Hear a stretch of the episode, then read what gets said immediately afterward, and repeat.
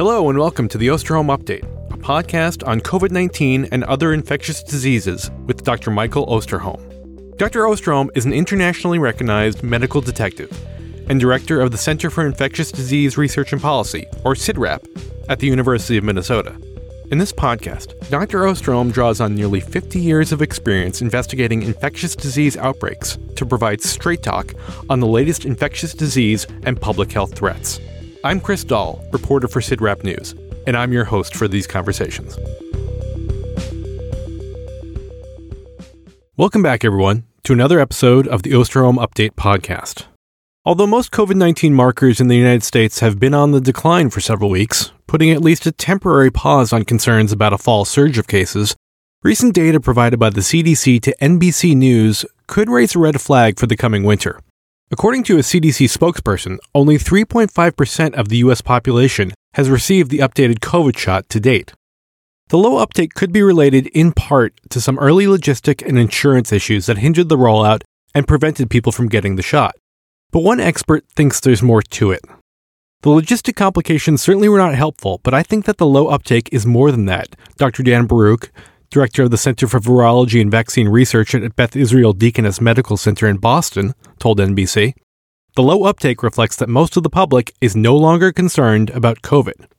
If uptake of the updated shot doesn't pick up significantly, could we be in for another surge of covid nineteen cases, hospitalizations, and deaths?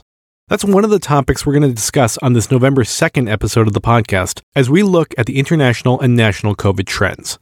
We'll also provide an update on the variant picture, discuss the National Association of Allergy and Infectious Diseases list of viruses with pandemic potential, look at the role that indoor air quality improvements could play in respiratory infectious disease transmission, answer an I D query on the timing of flu shots, and provide an update on human and avian influenza. We'll also bring you the latest installment of This Week in Public Health History and share a moment of joy. But before we get started, as always, we'll begin with Doctor Osterholm's opening comments and dedication. Thank you, Chris, and welcome back to all the podcast family. Uh, it's great to be with you again. Thank you so much for all that you do to help make this podcast possible. And for all of you who are listening to the podcast for the first time, I hope that we're able to provide you with the kind of information you're looking for. Uh, I think anyone would agree, after listening to this podcast, there's not one message, uh, there's not one type of information we cover. We tend to cover the waterfront, but I think that's who we all are in this world today. We're kind of uh, those waterfront people. So again, thank you so, so much. Uh, also, I hoped in today's podcast, as we talk about the various topics and in particular get to the closing, that this is also seen as a place when you leave it, that there is some joy, there is some increased hope Uh, for where things are at or what's going on in the world. Thank you to those who got back to me regarding our dedication to the last podcast. Uh, that was a tough one, uh, trying to understand pain and suffering worldwide and what that means. And of course, in particular, when we talk about our children. So today I'm going to try to, the best I can at least, give some sense of joy in the world uh, with uh, some of the topics that we're going to cover. To start out, however, the dedication in of itself is a tough one. And I want that to be made clear because it's also one that is truly a very, very important part of the entire COVID experience. And it is one that we must never forget and hopefully often celebrate. I'm dedicating this to the healthcare workers of the world without regard to where you're at or what you're doing. And it's important to understand that we have focused on healthcare workers often in this podcast series. We've had nine previous episodes dedicated to healthcare workers. Episode fifteen, way back when, on July tenth of twenty twenty, uh, we dedicated a coronavirus forest fire to them. On episode seventy-two, a surge in optimism on October seventh of twenty twenty-one, dedicated that to the healthcare workers. And a Thanksgiving mini episode on November twenty-fourth, two thousand twenty-one, as well as episode one twenty-one, Thank You, Doctor Jenna, on December twenty-ninth, twenty twenty-two. All dedicated to healthcare workers. Episode twelve, A Tale of Two Countries, on June seventh, twenty twenty, was dedicated to the support staff of long-term care facilities, including nurses, aides, and orderlies. Episode twenty-three, covid nineteen and Mental Health, on September tenth of twenty twenty, was dedicated to all mental health workers who today are just as important, if ever, uh, as they were during the height of the pandemic. Episode sixty-nine, A Whole New Ball Game, on September sixth, twenty twenty-one, was dedicated to school nurses, and today they sure and deserve that same dedication. Episode eighty-six, The Omicron Crisis, on January thirteenth, twenty twenty-two, was dedicated to physician moms. Uh, as a father of a physician mom, I understand that one very, very well. And finally, episode one oh eight, Living with COVID, on July eighth, twenty twenty-two, was dedicated to healthcare workers that have recently entered the field. All of these, all of these dedications were from our heart, and they were for a truly noble reason. They were all about what you as healthcare workers have done. Now, the reason why we bring this back up again, there was a, a moment in the past uh, several weeks that reminded all of us of the challenges of being a healthcare worker. The C D C published a report last week that discusses the challenges that healthcare workers have faced while working through the COVID nineteen pandemic. Notably, the number of healthcare workers reported harassment at their job in twenty twenty-two is more than twice the number that reported harassment in twenty eighteen, just before the COVID pandemic began.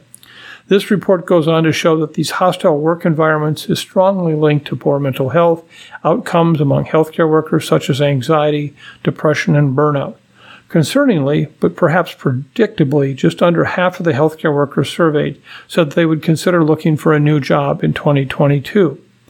Now, another point to make here, as we look at particularly emergency rooms uh, and some uh, clinical floors, is the level of physical attacks occurring on healthcare workers by patients, often either mentally ill or on drugs, et cetera.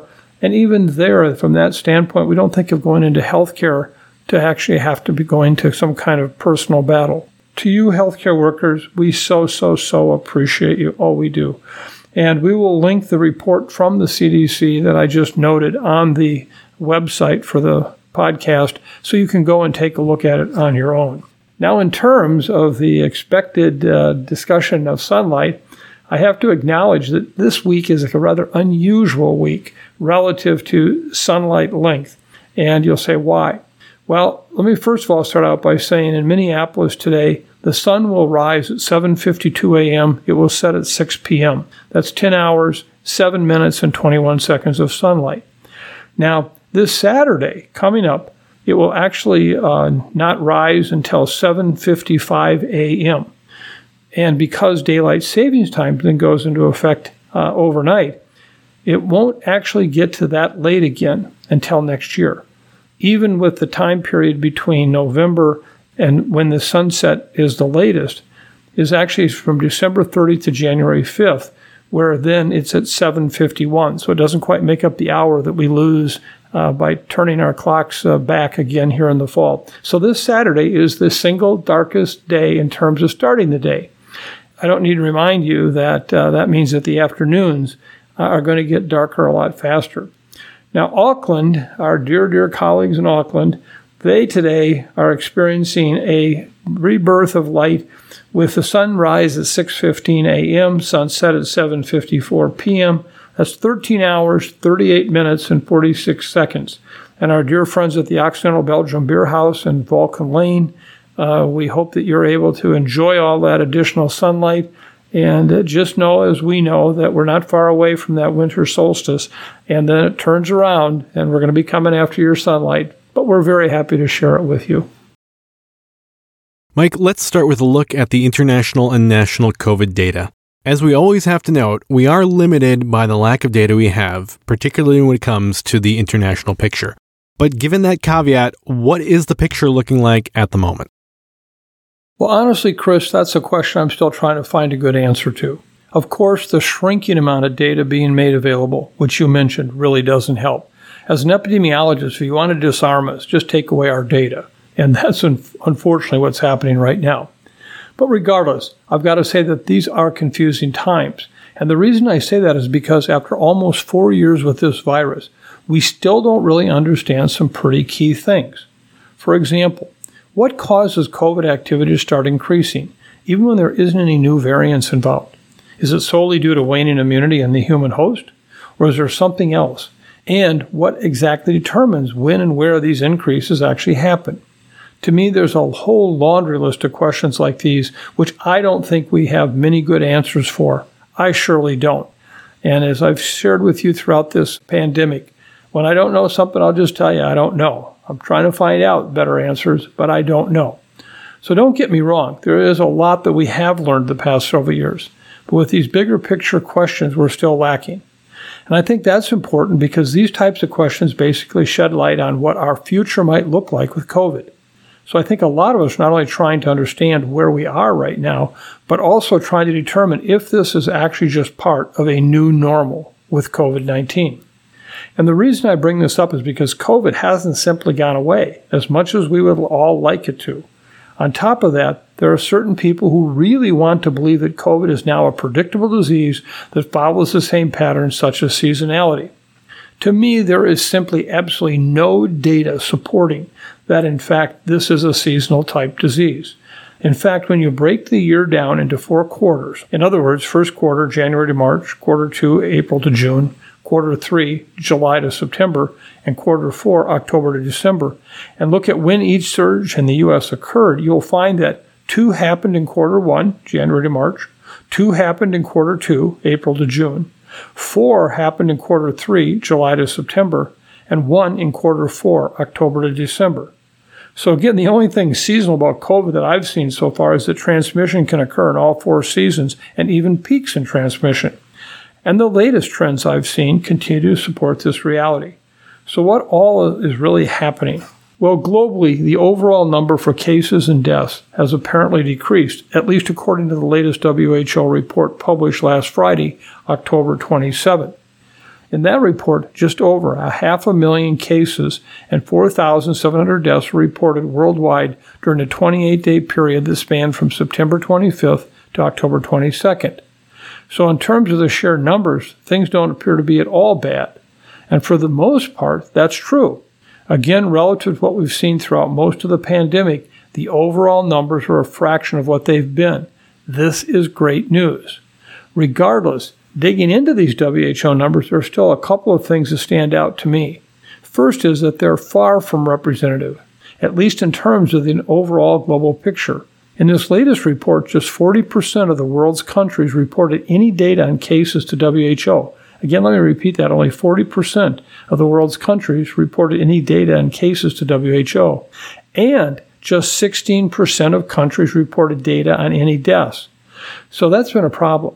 And as more countries likely opt out of reporting data to W H O, it really makes it difficult to know if declines are real or if they're just an artifact of less reporting, or a combination of both, but unclear to what degree.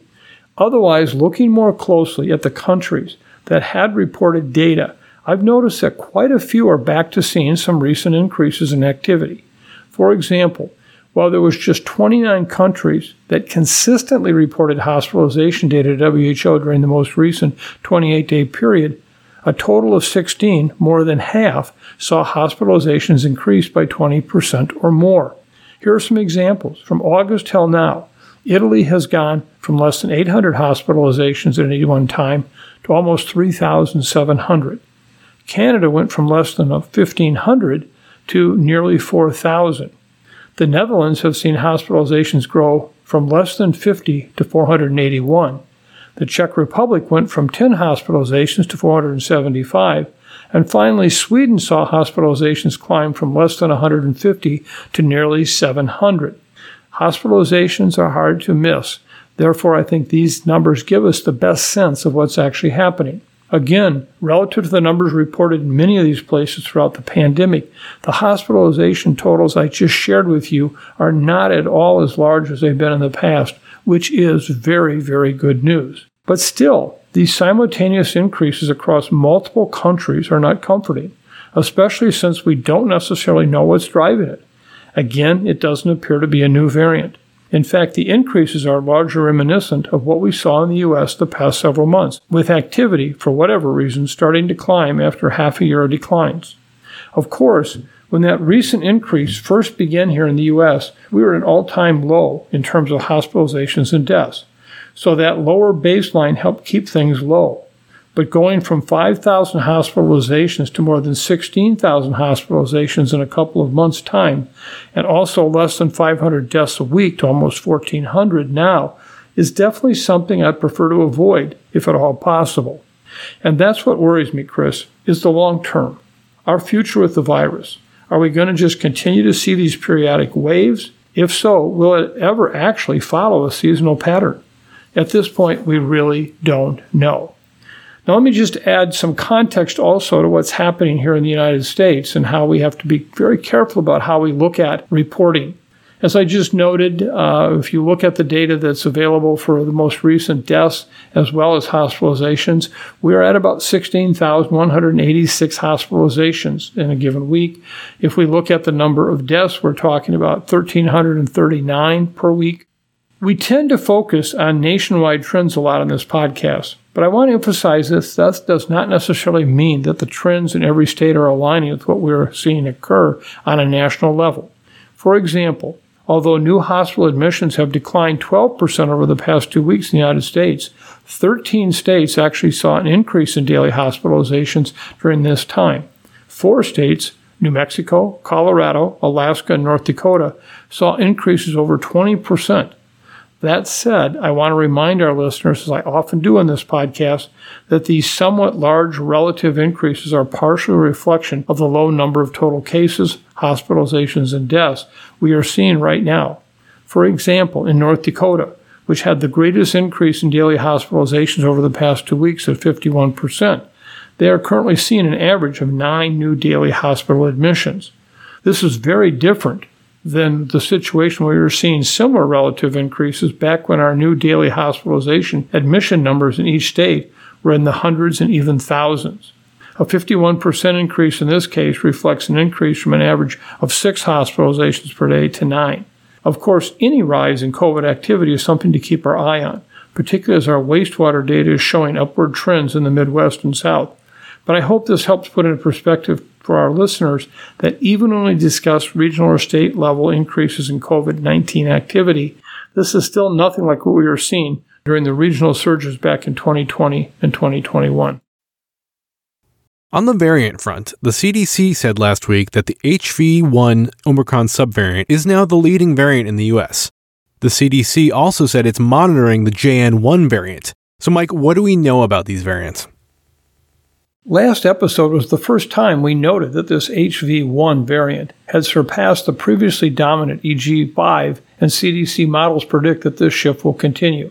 I'll remind everyone that these two variants both descended from X B B one point five Omicron, which is what the updated vaccine was designed to target.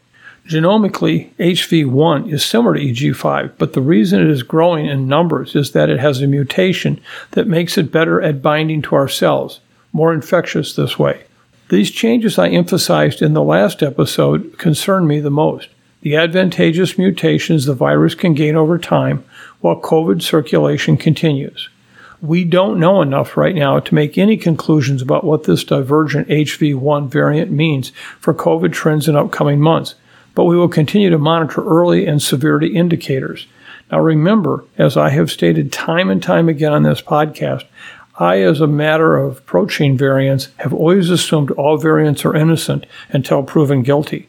If I had a nickel for every time I heard someone's predict that this new emerging variant was suddenly going to bring us back to the days of Delta and Omicron, and I could take you all out for lunch. Uh, and of course, it didn't happen. But that doesn't mean it can't happen. And so this is why we try to keep our eye on it. Chris, you asked about the J N one. This variant most recently is gaining international attention as an offshoot of B A two point eight six, which we've discussed in the last couple of Osterholm Update episodes. J N one is yet another highly mutated variant with marked differences from the circulating Omicron. Without diving too far into the genetics, it harbors an additional viral entry and immune-evasive mutations from its alarm-raising ancestors. This fact is crucial to notice since the most recent vaccine approved is not geared towards a unique viral profile. According to some mathematical models, with the relatively small amount of data we have from countries like England and France, J N one has a heightened probability of growth, especially if case numbers begin to rise before the winter holidays. I'm concerned this variant may sneak up on us in the present moment when testing, surveillance, and public health countermeasures are being dialed back. Also, I want to add that I, it's important to always remember this concept of waning immunity, both B-cell and T-cell immunity. What does it mean? If a previous infection or a vaccine dose gives you a protection uh, with an antibody during those first days after vaccination or infection, you know, that's great. But what does it mean long term? Uh, how well do the T cells kick in? What kind of long-term memory do they provide? These are all questions we're trying to answer. At the same time, we're constantly seeing these new variants arrive. As I mentioned in the introduction, the uptake of the updated COVID nineteen shot has been quite low to this point. I actually did a double take because I thought the three point five percent had to be a typo. How concerned are you about the low uptake? Well, Chris, the C D C's Advisory Committee on Immunization Practices, or A C I P as you've heard me call it, released some very concerning findings from their work looking into the twenty twenty-three twenty twenty-four vaccine. More specifically, they conducted a survey including twenty-seven hundred people, asking them whether or not they'd already gotten the new shot and if they were planning to get it in the future. They also gathered information on basic demographics like age, gender, race, ethnicity, income, and insurance status. Now to the concerning part. After one month of availability, about fifteen percent of those aged sixty-five to seventy-four and about twenty percent of those seventy-five years and up received the updated COVID nineteen vaccine. Considering what we know about the risks associated with these groups specifically, fifteen to twenty percent is just not sufficient coverage, especially if these individuals live in group settings like long-term care facilities.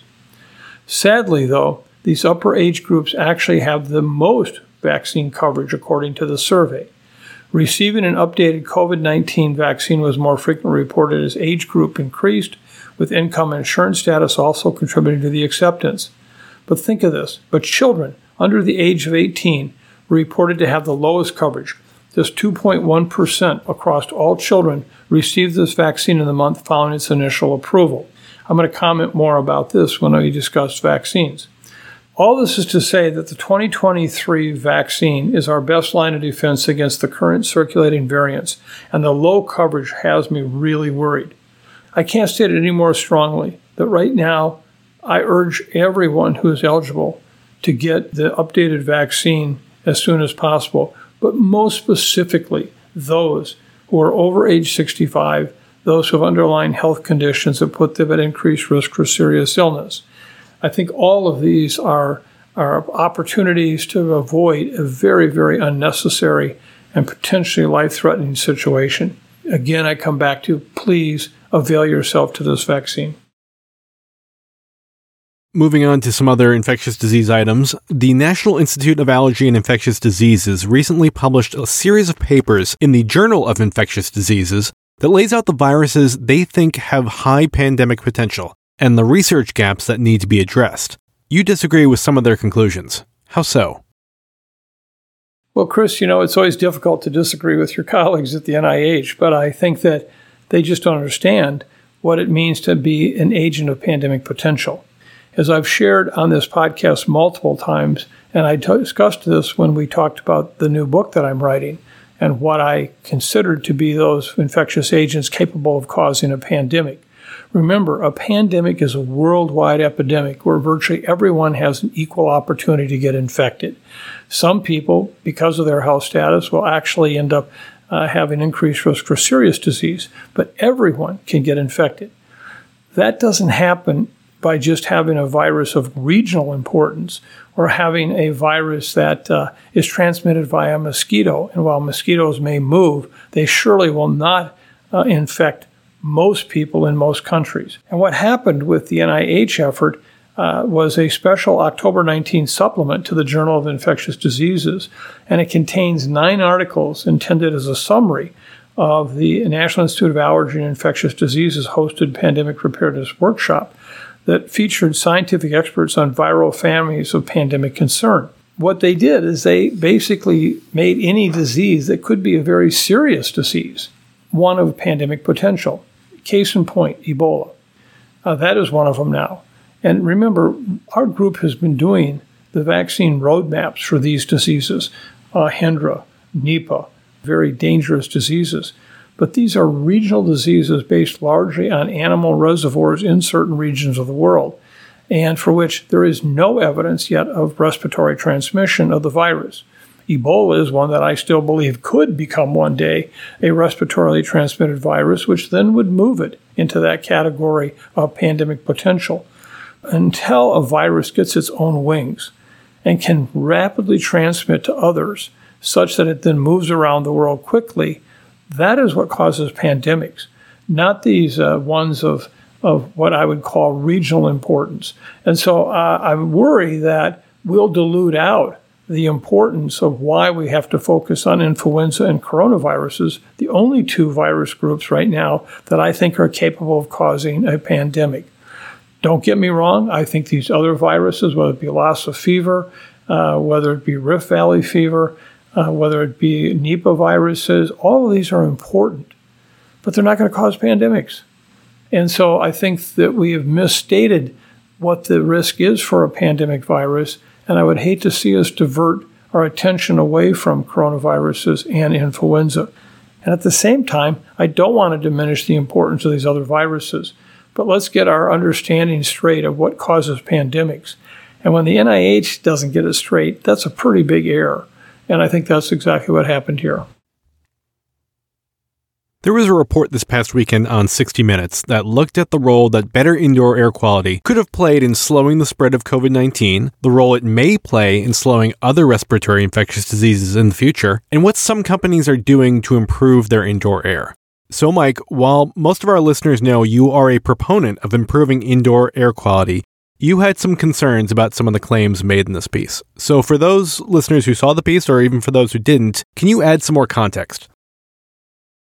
Well, one of the problems we have today is that we really are lacking in good evidence as to what we need to do in air to reduce the risk of transmission, particularly airborne viruses, that is those in, with aerosols. In this piece in sixty minutes, based on reporting by Doctor John LaPook, an internist who I actually have tremendous respect for, and he tried to draw out from several of our colleagues what we need to do to diminish the risk of transmission in closed settings. One of the challenges of the past has been that we have had individuals who have made very specific statements with real certainty about how something operated, acted, or protected, and they were wrong. And because of that, later on, our credibility was challenged. And I think that's the example here. We have continued to hear people say if we just improve air exchanges to two to three or f- four or five air exchanges per hour, we'll be fine. You know, there is not a single lick of data from anyone that supports that to be true. And in part, it's because guidelines for new airborne infection isolation rooms, for example, which require twelve air changes per hour. Yet, a healthcare worker entering into one of these airborne infection isolation rooms with T B or COVID still must wear a respirator. Why? Because they have to spend time in close proximity to the patient. That's near-range exposure. And it doesn't mean that there isn't air moving in that room, but it's not enough to overcome that direct exposure. For example, if you increase the air ventilation in a room but somebody smokes, you surely can clear the smoke out faster, but if I'm standing right next to them, I'm still picking up the virus in a very high level in terms of time and dose. And so one of the things we have to do is admit we have a lot more research to do on exactly what is it that we need to do to really reduce the risk of airborne pathogens in closed settings. And I still very strongly support increasing air exchanges as much as possible, but understand that that doesn't automatically mean that you're protected against infection. It's just like the discussion we had about outdoor air uh, several episodes ago when I talked about people closely packed together outdoors, standing together at a concert. There's actually transmission that occurs because of that between these people. Now, it was outdoor air. It surely disseminated the virus much more quickly than it were indoors, but it was still a close setting situation. So I would never have said if a company spends, you know, up to a million dollars to increase the air circulation in their buildings and have up to three to five air exchanges per hour is going to greatly reduce the risk of transmission of an airborne disease in their workplace. I don't know you can say that. I, I don't think you can. You know, we've had outbreaks in call centers, et cetera. Now, we didn't know exactly what the air exchanges were there, but even if you're packed close together, that is not completely capable of overcoming that with just increased uh, airflow. So I think that was an important issue, is that we want to make sure that we're not telling people, yes, if you do this or you do that, you spend all this money and getting your number of air exchanges up by two to four to six, you're going to suddenly stop disease transmission. That's just not the case. And um, so I, I hope that people do understand indoor air is very important. I am a very strong proponent of the best air exchange quality you can get, including using uh, MERV filters, uh, all the kinds of things we've talked about before. But you're never going to hear me promise to someone, you get five air exchanges, you use MERV filters, uh, you're going to not have to worry about it. That's just, the data just don't support that. That brings us to this week's I D query. On our last episode, you answered an I D query about when people should get their updated COVID shot. For this episode, we've gotten a lot of questions from listeners about the best timing for the flu shot. So when should you get your flu shot for the maximum protective effect? And does your answer reflect the flu activity that we're seeing in the U S at the moment? Well, Chris, the timing of this question and what it means to me personally and professionally couldn't be better.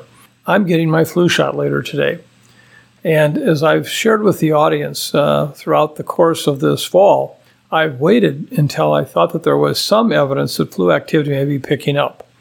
And, uh, of course, I want to give the vaccine time to work, so that's a, a good seven to ten days minimum. And so even if I get it today, uh, I'm not going to have increased protection for some time.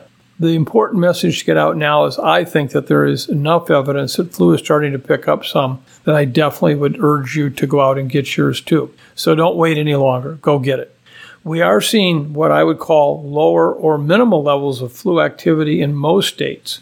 But as I just mentioned, this is beginning to change quickly.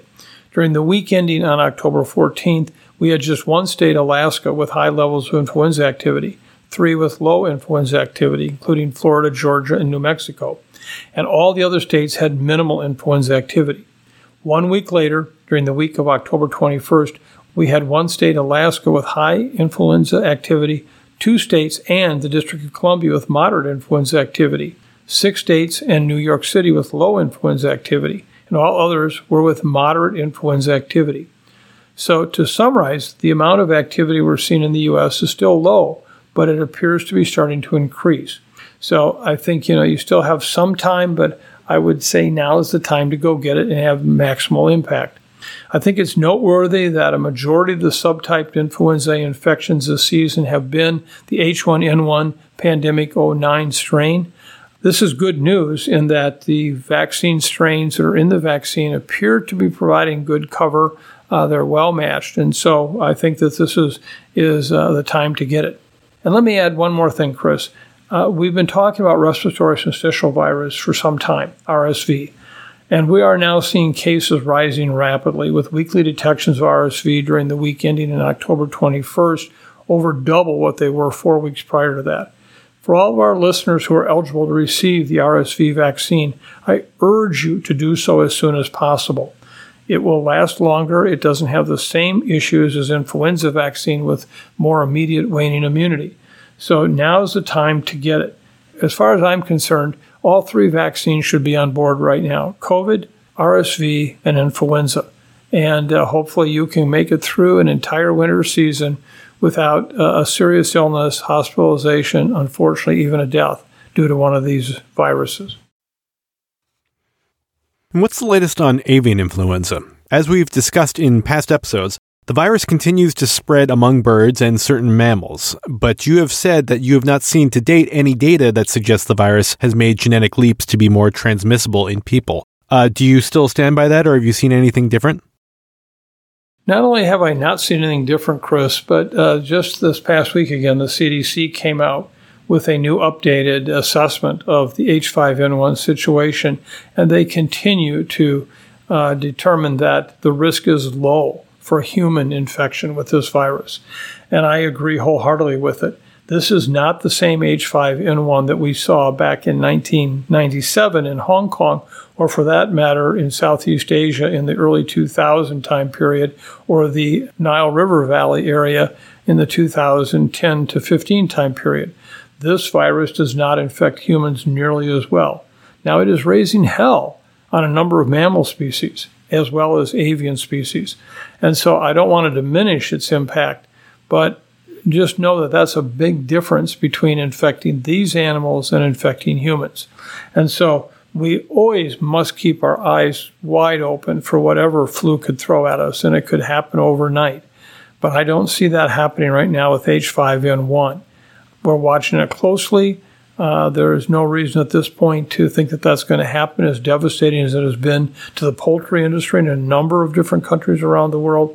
I just don't think that uh, you know we have a, a real challenge in our hand. Now, tomorrow we could see a brand new flu strain come out of nowhere, H seven, you know, another another one, H two. Remember H two N two, the uh, virus that caused Uh, a pandemic back in nineteen fifty-seven and then disappeared in nineteen sixty-eight. Uh, a new uh, influenza virus emerged. And yet we've not seen H two N two literally since that time. Think of all the people born since nineteen sixty-eight that are on the face of the earth who have had no previous exposure or experience with H two N two. There's one that could show up tomorrow. And so I do worry about influenza viruses. I think about them all the time. But it's not this H five N one that continues to get so much media coverage and notoriety as it's just one step away from killing all us humans. That's just simply not the case. Now for This Week in Public Health History. This week, we're celebrating the anniversary of a book that exposed the appalling and unsanitary conditions in the meat industry and ultimately led to the creation of the Food and Drug Administration. Mike, what can you tell us about this groundbreaking book?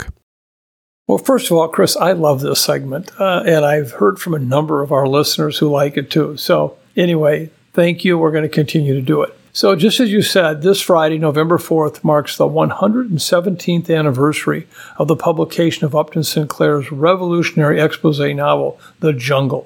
This happens to be one of my favorites as somebody who has spent many, many years working in foodborne disease issues. Uh, this book rang true in so many ways. For those of you who may be unfamiliar, or has it just been a while since reading it in high school English, The Jungle follows a family of Lithuanian immigrants who come to Chicago in search of a better life, but are instead met with incredible hardships as a result of the gruesome meatpacking industry. Apart from the heart-wrenching tales of Jurgis and his family, this book played a key role in garnering support for food safety policy reform. Sinclair is often referred to as a muckraker, who were investigative journalists that took their aim at corruption in business and government during America's progressive era. Although a fictional story, the derelict and dangerous conditions suffered by workers in the jungle were true. No surprise that readers were absolutely shocked by the description of backbreaking labor and a lack of transparency surrounding the food they were putting on the table, feeding their children. I want to read a couple of lines from the book, but I will give listeners a fair warning that it may be upsetting. If you want to skip ahead just a little bit, go ahead. If you don't want to hear this. Quote, "There would be meat that had tumbled out onto the floor in the dirt and sawdust, where the workers had trampled and spit uncounted billions of consumption germs. And another, for it was the custom as they found whatever meat was so spoiled that it could not be used for anything else. Either can it or else chop it up into sausage. Just makes your stomach churn, doesn't it?"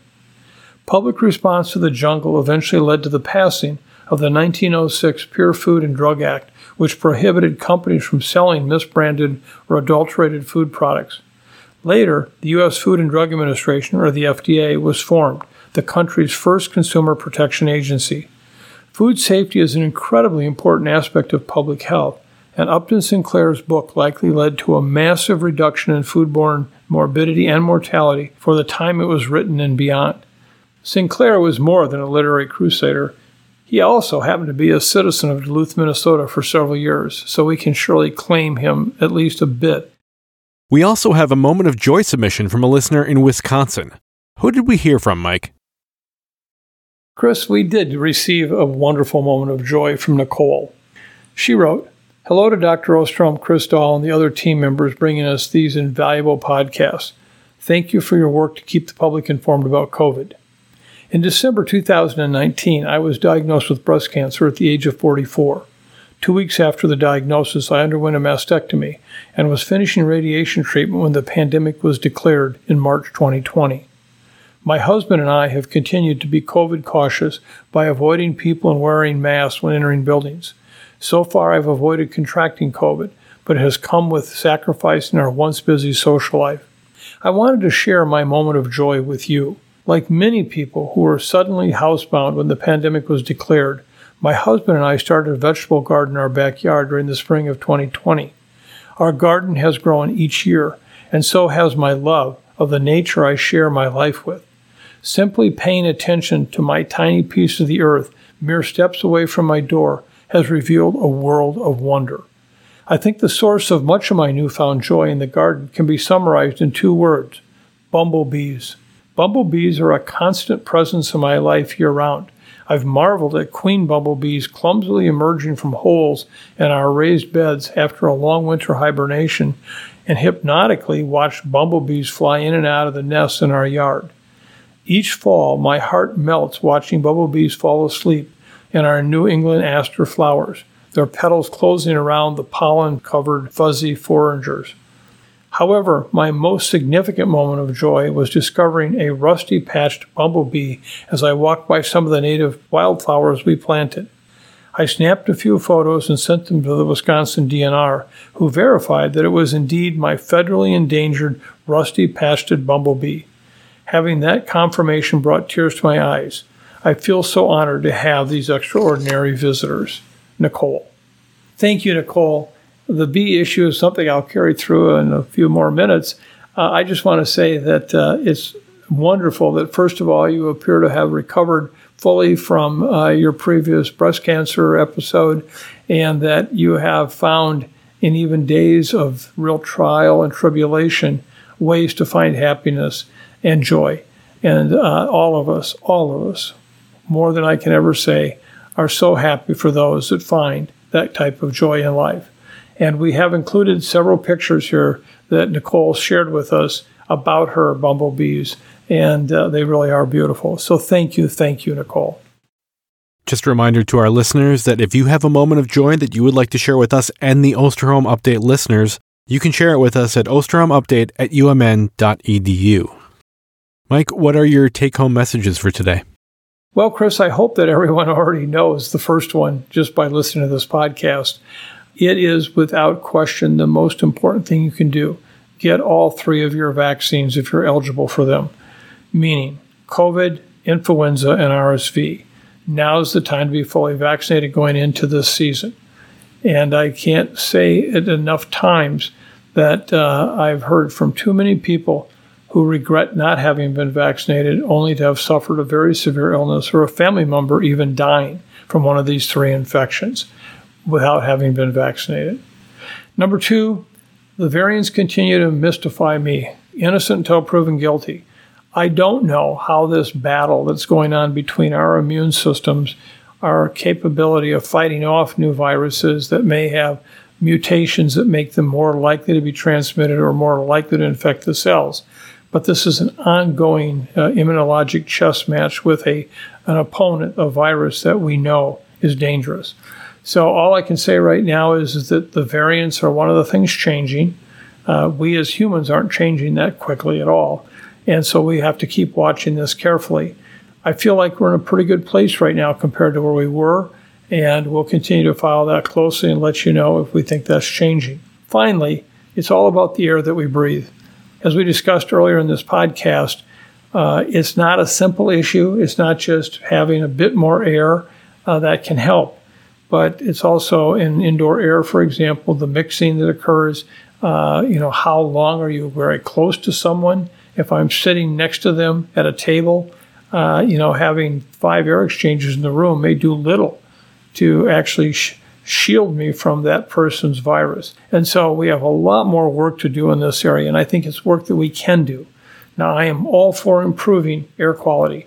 If, uh, you know, even if I don't have the data to say that five air exchanges per hour significantly reduces my risk of a certain infectious disease, I still am very strongly supportive of that. But we have to be careful as a public health community not to sell that to people uh, as an absolute answer, meaning that, uh, yeah, you do this and spend hundreds of thousands to millions of dollars retrofitting your building, you're okay. We don't know that yet. And I think that that's an important consideration. And what's your closing song for this episode? Well, Chris, this is one that is very near and dear to my heart. And it's actually two songs, an evolution, you might say, in one's life. I think almost all of us are familiar with Winnie the Pooh and the wonderful story of the Hundred Acre Wood. Someone uh, who I have very much appreciated over the years as a singer-songwriter, Kenny Loggins, actually wrote a song when he was seventeen years old about House at Pooh Corner. Many of you have heard that song. It's a beautiful song, and it really serves as an allegory for the loss of innocence and nostalgia in childhood. As that seventeen-year-old high school senior, he wrote it that very way. Well, as you know, that song went on and became very famous. It's interesting that Loggins actually did an interview with a reporter from the Tennessean some years ago, and he talks about how this song came about and how it was inspired and what he was going through at the time. And it turned out he didn't realize that he couldn't write a song like that because, of course, the rights were already owned by the record company. And in this case, the characters around Milne's book were owned by Disney. He sold the song. The Nitty Gritty Dirt Band recorded it and started to play it. And they had to stop because of legal uh, issues with regard to Disney. And it so happened Loggins was on a date that night with a young lady in which he mentioned to her the challenges he had just had as a seventeen-year-old with his song no longer being able to be used because of the rights with Disney. And he said, "I'm really bummed out because of this." And the young lady said to him, "Well, it was the Disney lawyers?" And she, he said, "Yes." And she said, "Let me talk to Daddy about that."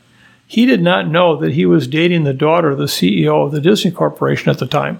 Well, fast forward now. Kenny Loggins has now had four children. Very successful individual uh, who had basically taken this initial high school-aged mind, wrote this song, and then reflected back on it all these years later. And he re-recorded this song back in nineteen ninety-four, and it was part of an album called Return to Pooh Corner. And in this song, he added new lyrics, and it was about really coming back to his roots and what that meant. And so I want to share this song with you tonight with the new lyrics at the very end, and then I'll comment on them in just a moment. But now, Kenny Loggins, Return to Pooh Corner. Christopher Robin and I walked along, under branches lit up by the moon, posing our questions to Owl and Eeyore as our days disappeared all too soon. But I've wandered much further today than I should, and I can't seem to find my way back to the wood. So help me if you can. I've got to get back to the house at Pooh Corner by one.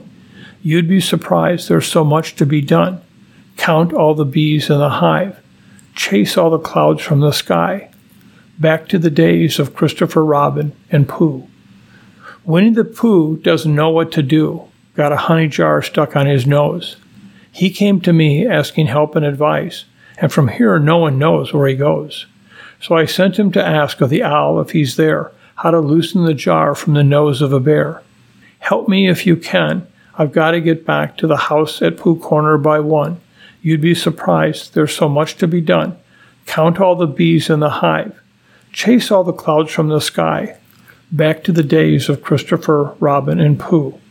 It's hard to explain how a few precious things seem to follow throughout all our lives. After all said and done, I was watching my son, sleeping there with my bear by his side.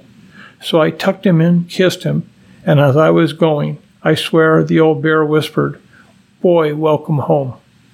Believe me if you can, I'm finally back to the house at Pooh Corner by one. What do you know? There's so much to be done.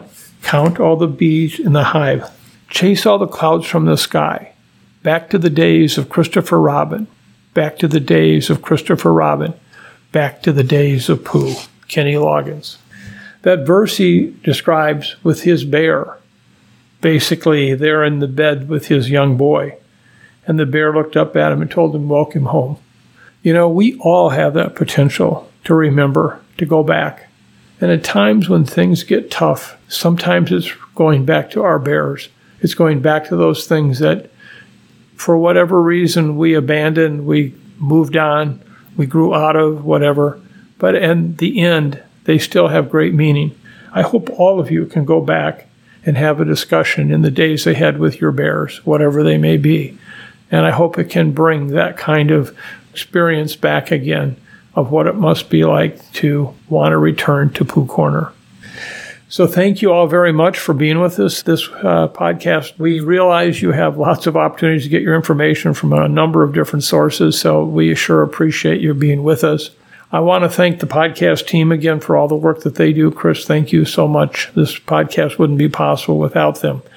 I also want to emphasize again that while, yes, the cases are nowhere like they were back in the twenty twenty, twenty-one, twenty-two time period, people are still dying, thirteen hundred people every week. And I think that that's the kind of situation where it sometimes is easy to get back into the numbers and only the numbers. And I would just leave us all today reminding ourselves, every one of those numbers I talked about is somebody's mother, father, grandfather, grandmother, brother, sister, unfortunately even son and daughters. That really is something we can't forget. And I want to come back one last time to our healthcare workers. Thank you for what you do. Thank you for what you put up with. Thank you for bringing the best out of all of us in terms of helping, saving, and caring.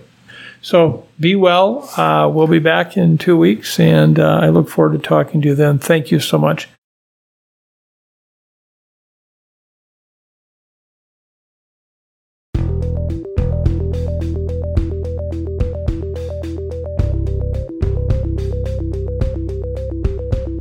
Thanks for listening to the latest episode of the Osterholm Update.